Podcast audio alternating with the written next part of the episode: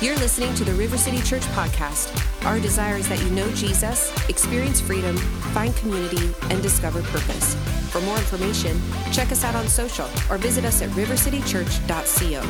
Here's the message. Again, like Pastor Brian said, I just I just got back from camp with 11 of our students, two of our leaders. My wife Shelby was there for a couple nights. Whitney Smith, who is an incredibly dedicated youth leader that we have, was with us. Um, and so I, I am going to be a little extra excited, a little bit more energetic, which if you've been here and I've preached before, you might think, oh, that's hard to believe, but I promise you, I feel it right now. It might not sound like I feel it, but I feel it right now. Because let me, I want to tell you guys, I want to testify some things that happened in camp. We had a seventh grader, he's an incoming seventh grader. We had a seventh grader, and this, this student's parent came up to me Friday night and was like, Pastor Jacob, I got to tell you, I got to tell you what happened. I, I said, go ahead, share with me. Because we spent as much time as we could talking about what God was doing, but most of the time, by the end of the day, our kids were wiped. And so they're like, we're ready to go to bed, physically, spiritually, emotionally. I'm like, all right, I'm going to respect that. It's going to be a long week. But this parent came up to me, and the parent said, I, I passed, my, I passed my, my child in the kitchen, and they, they were saying something, and I thought they were talking to me. The, the parent was like, I didn't understand what they were saying. And so I go, What did you just say? And the, the kid looks up at his, at his dad and he's like, Oh, dad, I was just speaking in tongues. And the dad goes, What? Like, what do you mean? He goes, Well, I was at the altars during youth camp and somebody prayed for me and I started feeling funny on the inside. And I started hearing these things in my head and they had talked about speaking in tongues. So he was like, I just gave it a shot. And the dad told me for the rest of the day, he could see his son walk just speaking in tongues. He was just doing everyday things. And I want to encourage you guys if you have your prayer language, it doesn't have to be in the church that you use it. It doesn't have to be during your quiet time that you use it. Use your prayer language driving to work. Why? Because even though you don't understand what you're saying, God is hearing, God is understanding, and it is the Holy Spirit partnering with you doing what you're doing. And that was a seventh grader who understood that. Like how incredible is what God did. We had we had another student who came up to who came up to Shelby after service and, and she was like, I just had an out of body experience. And Shelby was like, No, you had an encounter with the Holy Spirit. And this particular student, they had pre-service prayer, and she was she was sitting down in her chair during pre-service prayer, and she was just sitting there. And she she has she has some things that she's walking through. She has some things that she's struggling with, and she was sitting there. And Whitney, who I said she was the MVP of our leadership at camp. If you don't know Whitney Smith, find her, thank her for everything she did. But she was sitting the row behind this student, and she she just she felt like God, the Holy Spirit told her, "I want you to write this down. I want you to give it to this student." Whitney said, "Okay." She wrote whatever it is the Holy Spirit put down on her heart, passes it to the student, and Shelby walks up and sees sees this student just looking down at her lap on the paper that's right there. And Shelby goes, "What's going on? Like, are you okay?" And she goes, Whitney just gave this to me, said, God told her to give it to me. And Shelby goes, Well, how do you feel about that? And she goes, Well, I was just sitting here and I told God, All I want to know is that you're listening to me. And because of her genuine request to God, the Holy Spirit spoke to Whitney to affirm the faith that she was going after. And that same Holy Spirit that we encountered at camp is the same Holy Spirit that's in this room with us right now. So, what I want to ask you guys to do is invest in what the Holy Spirit wants to do. Don't invest in my words, because it, it, these aren't my words that's coming out. These are these are the things that the Holy Spirit is wanting to speak to us this morning. Again, just like the worship team, I'm just a vessel. So, my challenge to you guys is be invested in what we're talking about this morning. Put to action what we're talking about this morning. And so, what I like to do to assist with that, anytime I speak anywhere, I, I like to have you guys repeat three simple things. So, if you will repeat, repeat these things after me I expect, I, expect, I, receive, I do. And the reason I like to do that is because what it does is it jumpstarts our faith. And when we come to God with expectation, God meets us with His reality, and His reality always surpasses our expectation. So if your expectation is here, God's reality is through the ceiling. And if we come to God with an expectation here, He'll meet us there, and He might come up here, But what would happen if we set our expectations up high and we say, God, I'm going to receive something from you today? And when we receive from God, He always provides action with what He gives to us. And that's why I want us to not just be hearers of the word, like it says in James, I want us to be participants, doers of the word. Of you guys remember the, the, the campaign Got Milk? Anybody? I might be might be aging myself. If you ask any of our youth students, they think I'm like in my 40s and it is a really, really, really big like pride check. I was talking to them about Simone Biles. I was talking to them about the heart of a champion. And I had mentioned to them Simone Biles is the most decorated gymnast in history, not just women's gymnastics, not just American gymnastics, but the most decorated gymnast in history. And I told them, and she's the same age as me. I go, she's 26 years old. And they go, you're not 26. Like you would have thought I had just told them Moses took all the animals on the ark. Okay, some of you guys caught that. But but I, I've never felt so aged.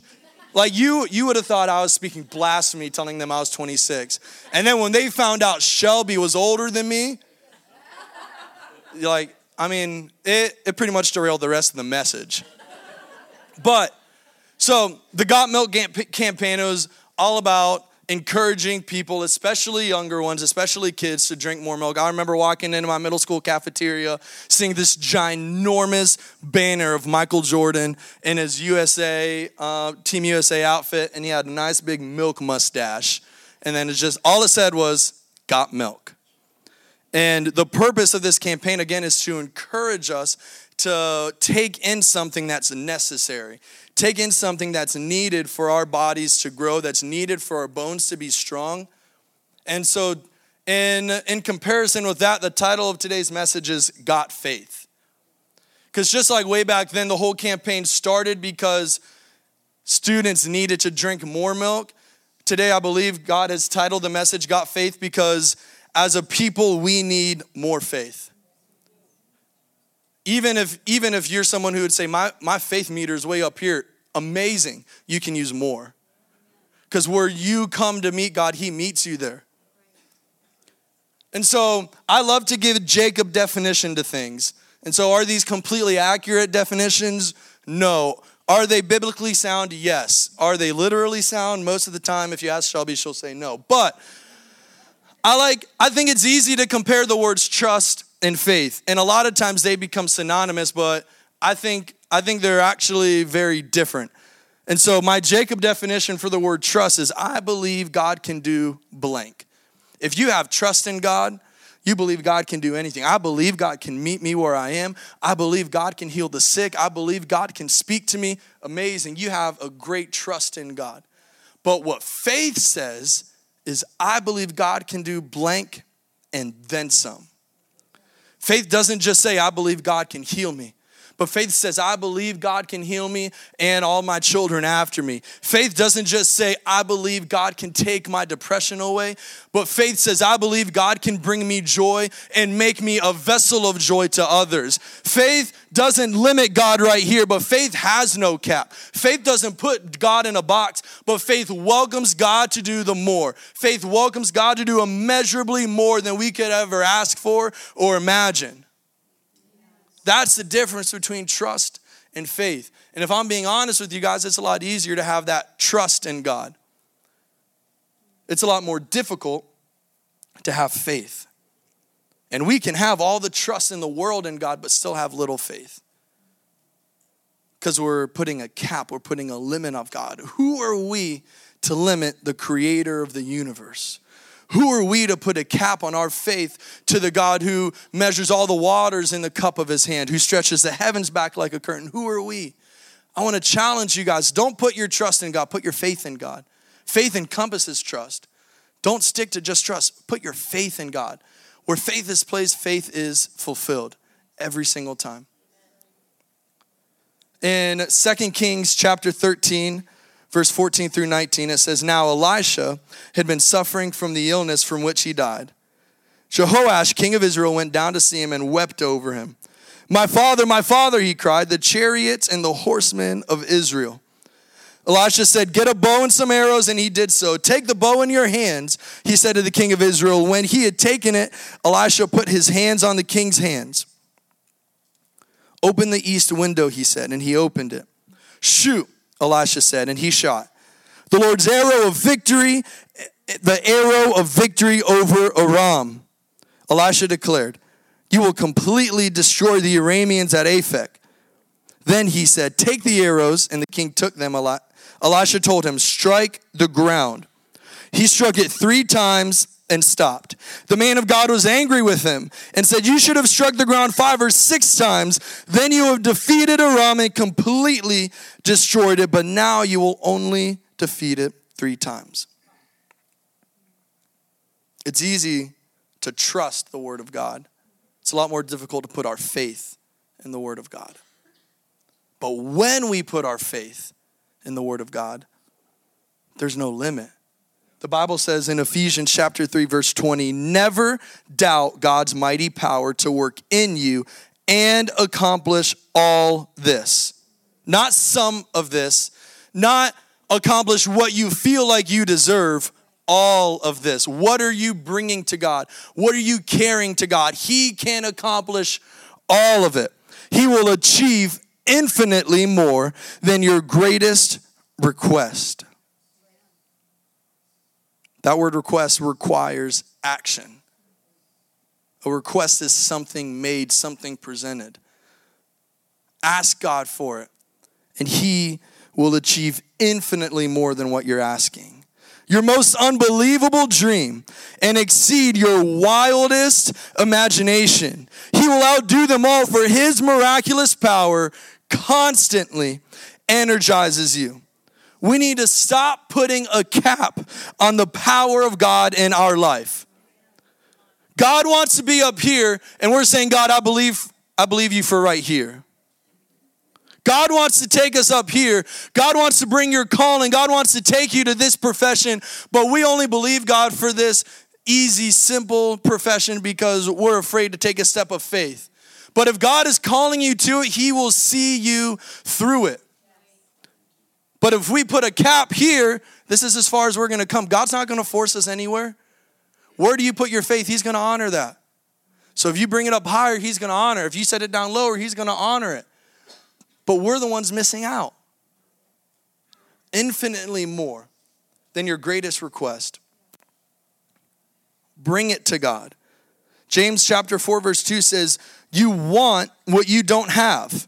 So you scheme and kill to get it. You are jealous of what others have, but you can't get it. So you fight and wage war to take it away from them. Yet you don't have what you want because you don't ask God for it.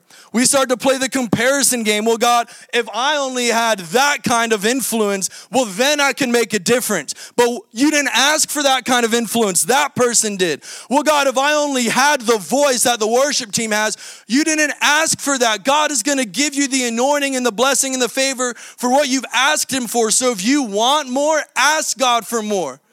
You have not because you haven't asked God for it. Jesus said in Matthew 7 7, Ask and it will be given to you. Seek and you will find. Knock and the door will be open to you. But the reason we don't do these things is because we simply trust God. If we put our faith in God, then we'd start to ask for these things. If we put our faith in God, then we would ask God for more. If we put our faith in God, then we would increase our expectation. If we put our faith in God, then we would believe that He would make us a vessel for peace, not a vessel for anxiety, because we're believing God to do more than just heal us. We're believing God to do more than just to calm us on a Sunday morning so we can go and do whatever we want Monday through Saturday and then repeat that cycle. God wants more for us, but we're not ready to ask Him for it. We trust God to make us feel better about everything we did in the last week. But we don't put our faith in God to trust that He'll make us feel better and then help change our mindset, shift our way of thinking so that we don't have to continue the cycle of, dang God, I'm sorry I messed up again. Can you can you erase the board again? Can you do that for me real quick? Is he good and gracious to do it? Absolutely. But he shouldn't have to. When we put our faith in God, we expect, we believe, and trust that God will take us beyond our struggle. We don't have to live from spiritual paycheck to spiritual paycheck, but we can live in abundance infinitely more than your greatest request, than your wildest dream, than your biggest imagination. If we put our faith in God. What I believe is the biggest thief of faith is anxiety. Look at your neighbor, say anxiety. And so a lot of times we might think anxiety, like, oh, if I don't have anxiety attacks, I don't struggle with anxiety. But another Jacob definition for you guys anxiety is the fear of losing control. So if you're somebody who you're like, uh, I want to make sure my hands are on the wheel, you might, you might struggle a little bit with anxiety, which that's not a bad thing. Why? Because we serve a God who gives peace that surpasses all understanding. Peace where it doesn't make sense to have peace. So if you struggle with anxiety, I'm here to tell you that's normal. That's okay, but it does not have to be your normal. If you put your faith in God to believe for freedom and then some freedom, and now from generation to generation, they'll walk in peace. From generation to generation, they'll take their hands off and say, God, I trust you with my life. I trust you with my greatest request and my wildest dreams. That's what peace does. And the reason why it's so hard to have faith is because the devil makes us scared to lose control. When we're feeling anxious, when we're feeling out of control, we like to take the wheel back from God. I remember when I was living in Florida and I was a youth leader with our youth group, we went to this place called Sky Zone. They're all across the country, so you guys might have been there. You might have you might have heard of one, but what it is is it's a trampoline park which if you know students, give them pizza, give them somewhere to get all their energy out, they'll be there. And so they loved Sky Zone. We took our students every summer, every spring break, as much as we could, because in summertime, you don't go outside in Florida. You go outside in the wintertime. I know you, y'all aren't used to that. All right, I'm still getting adjusted. I saw the high is going to be 77 this week. I'm not okay with that. I want to sweat in the summer, all right? But that's besides the point. So we took them to Sky Zone.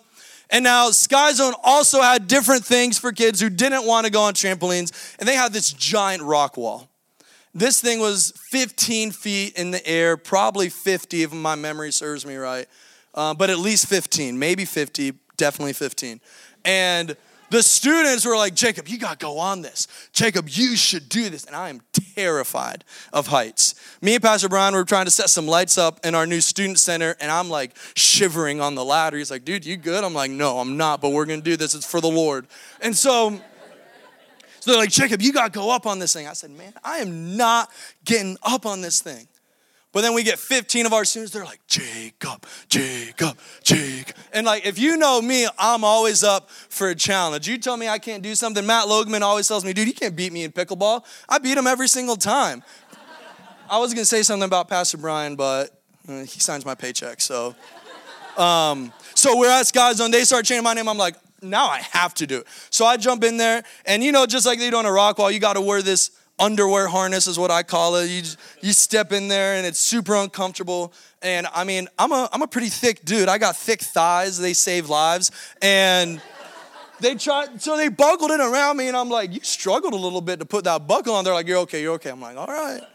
So they connect me in and I start going. And I'm actually pretty good at rock walls. It used to be my favorite thing when I was a kid. So I'd climb up there. I get to the top and literally as I reach to push the button, I hear a click and I look down, and the harness around my right leg is dangling down by my feet. I am now only hooked in by my left leg. I'm like, sweet Jesus, this is where it ends. And all the students, you could tell they, they stopped chanting. They got silent. They're like, oh. And so I'm up, I'm like literally, I'm like hanging on just by my fingertips. And the lady down below, she's like, just jump down, you'll be fine. I'm like, you're an idiot. like, I won't be fine. And she goes, I promise you're still hooked in, you'll be fine. I'm like, no, I'm gonna die. I literally told her, you come up here and jump down. And in retrospect, looking back logically, I knew I was still harnessed in. It's not like if I jump down, I'm gonna flip upside down, slip out of this thing, and fall, because I'm still latched in on my left side. I might fall a little crooked, but I'm still gonna fall straight, and I have this thing holding me that's just gonna have me drop slowly. Logically, I knew that. Emotionally, I felt out of control. Emotionally, I felt like I was going to die a most certain death doing what I used to love as a child. And a lot of times we get in those same, um, same positions spiritually where God is telling us, go for more. Jump. And God says, I will catch you. The Bible says that He catches every tear that falls from your eye. Not one of them is missed. He says, just fall back in my arms. I'm here to catch you. Just take that next step. I'm here to guide you. Just pray that prayer. I'm here to answer it. But we, we start to get anxious. We start to feel like we're out of control. And so we don't make that request. We don't make that jump. We don't take that step because we don't want to let go of control. I believe in, in the book of Matthew, that's why Peter fell down into the water. This dude was literally walking on water towards Jesus. But it was the moment that he looked around and realized, I don't control this. I don't control the winds and the waves. I don't control the, the hurricane that's blowing around me. And that's when he lost his faith and began to fall because he took his eyes off of the giver of faith and put them on what was happening around us. When I was on the top of that rock wall, I took my eyes off of the lady who knew exactly what I needed to do. She'd been trained, she had every single qualification she needed to help me get down. But I wasn't concerned about that because I was terrified for my life. Some of you guys came in this morning, you're terrified for your spiritual relationship with God. You're terrified for your life. You're scared to pray. You're scared to open up the word because you don't know how to feel. You don't know how to digest it. You don't know if you feel like you deserve it or if you're worthy to be able to open up the Bible and hear from God. Can I tell you right now, you are. He made you worthy. On your own, you're not. Our cleanest days are like filthy rags compared to God, but that's what grace is for. He calls you worthy. He makes you deserving to hear His voice and to experience His freedom. Don't let anxiety rob you of the faith that God wants to give you. Don't let anxiety put a cap on what God wants to do in your life.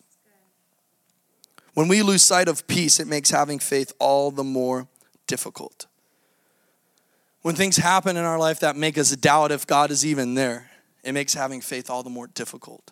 And the devil knows that. John 10:10 10, 10 says he comes to kill, steal, and destroy. He wants to destroy your faith by robbing you of peace. So I have three simple points this morning. How can we strengthen our faith when our peace is shaken? Because here's what I know is just because your peace is shaken doesn't mean it's impossible to have faith it means that we have to work all the harder. It's like it's like having this moment like I've had a lot of cycles where I'm like, all right, I'm gonna get in shape. I'm gonna I'm gonna get ripped. And I start to work out, but then I don't change the way I eat. Or I change the way I eat, but then I don't exercise. So it, when, when our peace is shaken, when our peace is robbed, it makes having faith all the more difficult. The two need to work together. So when our peace is lacking, how can we strengthen our faith? When our faith is lacking, how can we strengthen our peace? Because when both are high, now we're functioning how God has created us to function. So how can we strengthen our peace? Or how can we strengthen our faith when peace is shaken? Number one, remind yourself about what God has done. Peter, when he was walking on water, forgot that God literally put him on the water. He forgot that Jesus called him out. It's almost like he for, he he like blanked on the last 5 seconds when he was walking on the water cuz he took his eyes off of what Jesus had done. So how can you strengthen your faith when your peace is, is shaken? Remind yourself, what has God done in my life? In Exodus chapter 3, verse 15, God also said to Moses, Say to the Israelites, the Lord, the God of your fathers, the God of Abraham, the God of Isaac, and the God of Jacob, has sent me to you.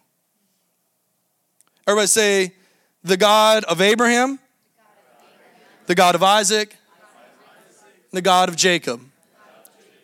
When you look through the Old Testament, time after time after time, this is how God is referred. This is how God refers to himself when he when he interacts, when he encounters people. Why? Because it reminds them of what God has done in the past. When God called Moses, he said, Tell them the same God that was there for Abraham, the same God that was there for Isaac, the same God that was there for Jacob is a God that's here for you.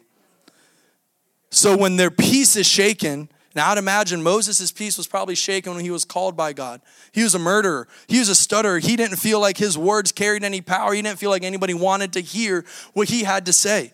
His peace was shaken, so his faith was down here. But God reminded him, Remember what I did for Abraham? I'm going to do it for you too. Because God is the same yesterday, today, and forever. So when we remind ourselves of what God has done, it makes it all the more difficult for the devil to make us. Uh, to, to distract us about what's happening currently around us when we're in a constant state of remembrance and gratitude of what God has done. That's why anytime I pray, I start by thanking God. God, what have you done that I'm thankful for? And sometimes I have to just, God, I thank you for creating the universe because sometimes it's hard to be gra- to be gracious, to be grateful. Because those times when our peace is stolen, it's hard to find something we're thankful for. Find something broad.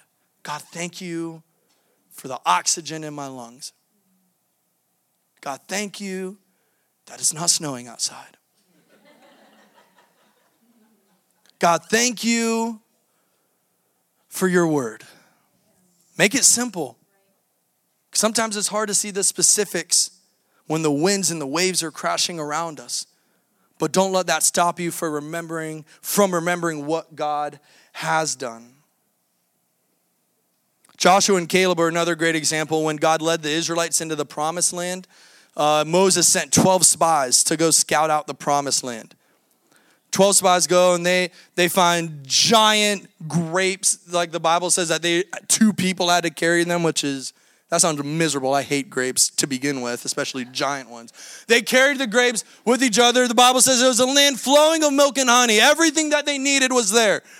But they were giants. But they were trained warriors. But their defenses were huge. Their walls were ginormous. Their warriors were stronger and bigger than those of the Israelites. So the 12 come back 10 of them are like, Moses, we can't do it. We should just go back to Egypt. There's no point in us being here. Why did God set us free?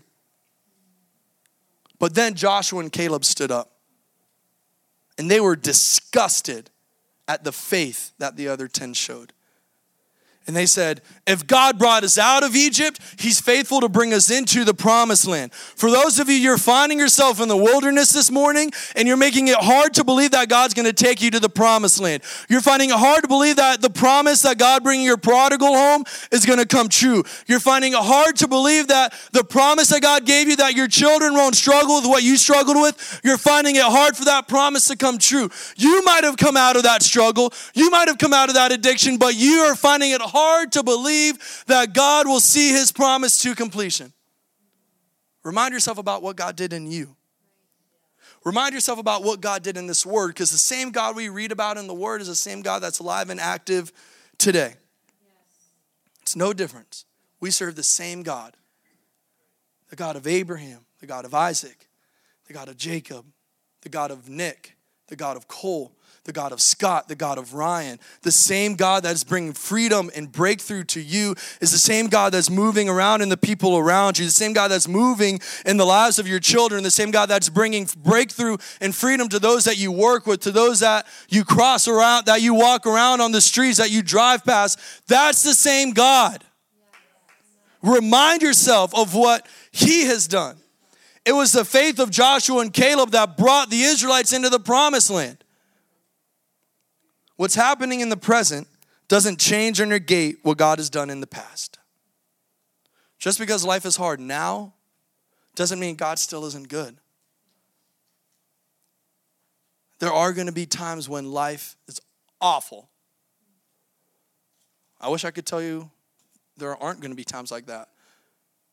But Jesus said, in this, in this world, you will encounter troubles of many kind. But take heart, I have overcome the world. And the same God that overcame the world is a God that's living and active inside of you. I want to challenge you guys when things happen that break your heart, when things happen that tear you down to the point where you're finding it hard to believe that God cares. Because I've been there. You're finding it hard to believe that God really does see you. You're finding it hard to believe that God really is good. I want to encourage you, it doesn't make you a bad Christian, but remind yourself of what God has done. Remind yourself of somebody else's breakthrough because that's what's going to build our faith. That's why in the very beginning, I told you guys the testimonies of what happened at camp because that's not just camp testimonies, but that can be River City Church testimonies. That can be Mason City testimonies. That can be North Iowa testimonies if we put our faith there. Remind yourself of what God has done, and it will strengthen your faith when your peace is shaken. Number two, surround yourself around faith filled people. If you surround yourself around faith drained people, you're never going to be able to strengthen your faith. If you're around faith drained people when your faith meter is low, good luck picking yourself back up. But if you make it a point now to surround yourself around faith filled people, when your meter is low, they help bring it back up, even if your peace is shaken. I love the story of Shadrach, Meshach, and Abednego, and I think it was intentional that it wasn't just, say, Daniel thrown into the fiery furnace.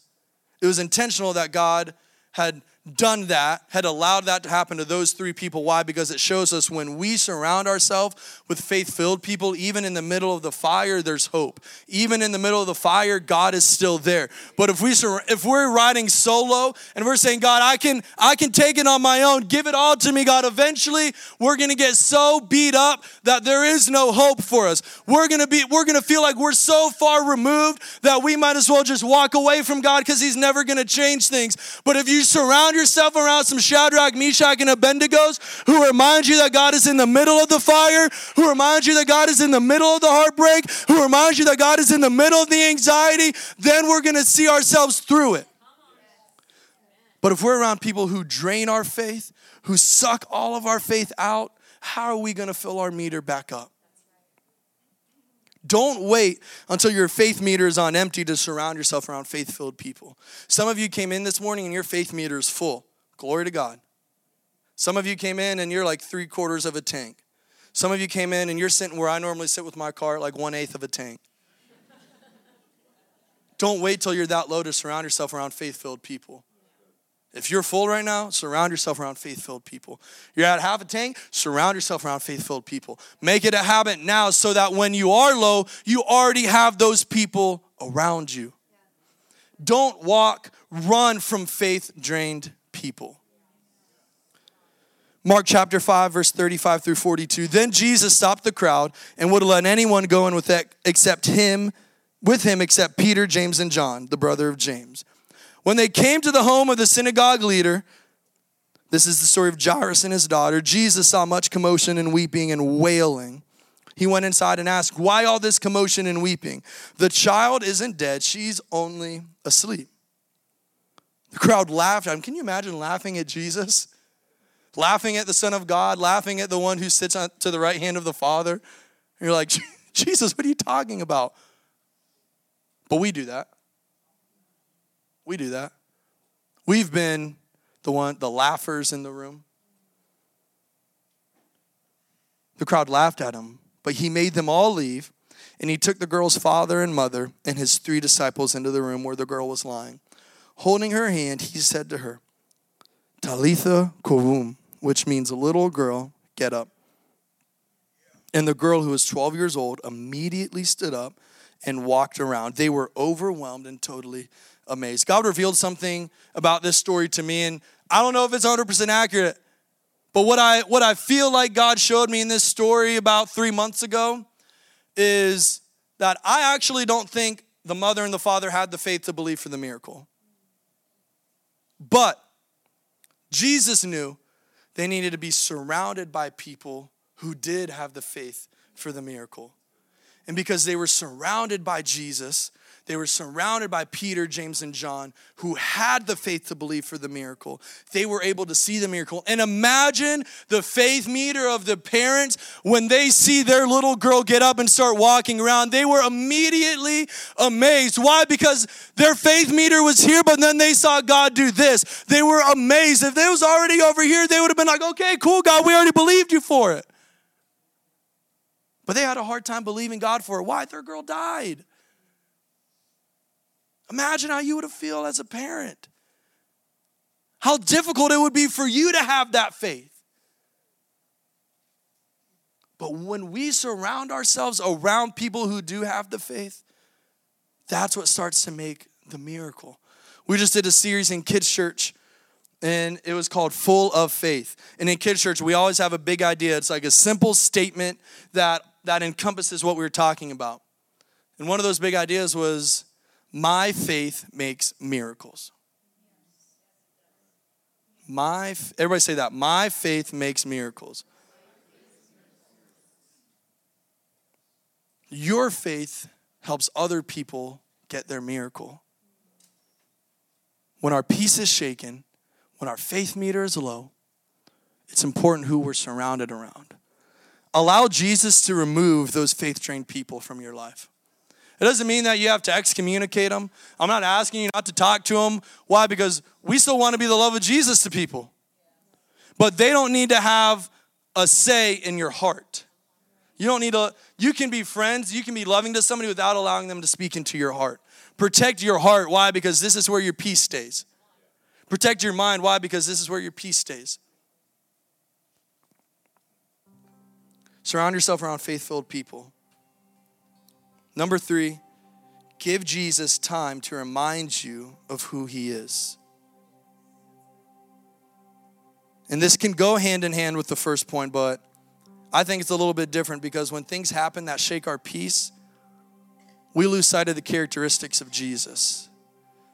We lose sight of who God really is. We lose sight of what He's done, but we also find it hard to see the identity of God.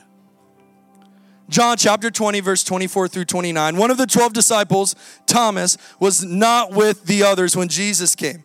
They told him, We have seen the Lord.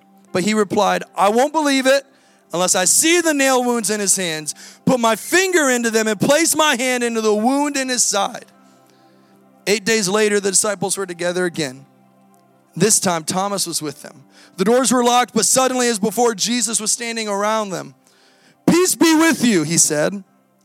Then he said to Thomas, Put your finger here and look at my hands. Put your hand into the wound on my side. Don't be faithless any longer. Believe. My Lord and my God, Thomas exclaimed. Then Jesus told him, You believe because you have seen me. Blessed are those who believe without seeing me. Thomas was in a position where so many of us have been before. Jesus was one of his closest friends. And then he died and his heart was broken. All of us in this room have encountered heartbreak before. And a lot of times, Thomas is actually labeled as doubting Thomas. That's how I learned Thomas growing up in kids' church. And it until uh, until recently, it made me hard to want to relate to Thomas. But can I tell you, I'm a Thomas. I've doubted God, and I've been proved wrong.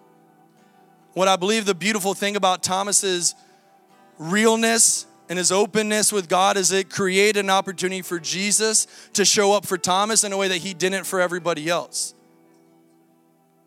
It created a testimony for Thomas that he wouldn't have had if he didn't doubt. Now, should we doubt God? No. Will we doubt God? Yes. But if we're open and we're honest and if we're transparent with God about our doubt, it creates a space for Him to remind us of who He is. Jesus was able to remind Thomas that He is the resurrection, that He is the sanctifier, that He is the Redeemer, because Thomas said, I won't believe it until I see it. Blessed are those who believe without seeing. But that doesn't mean that those who don't see aren't blessed either. What brings the blessing in your doubt is when you ask God to show up. That's the difference. Doubting doesn't become a sin until you stop asking God to show up. You have a hard time believing God is good? Ask Him to be good in your life. You have a hard time believing God for a promise that He gave you? Ask Him to show up in your life. Ask Him to reveal who He is. For those of you who are struggling to see God for who He is, I want to remind you that He is Jehovah Jireh. He's God, your provider.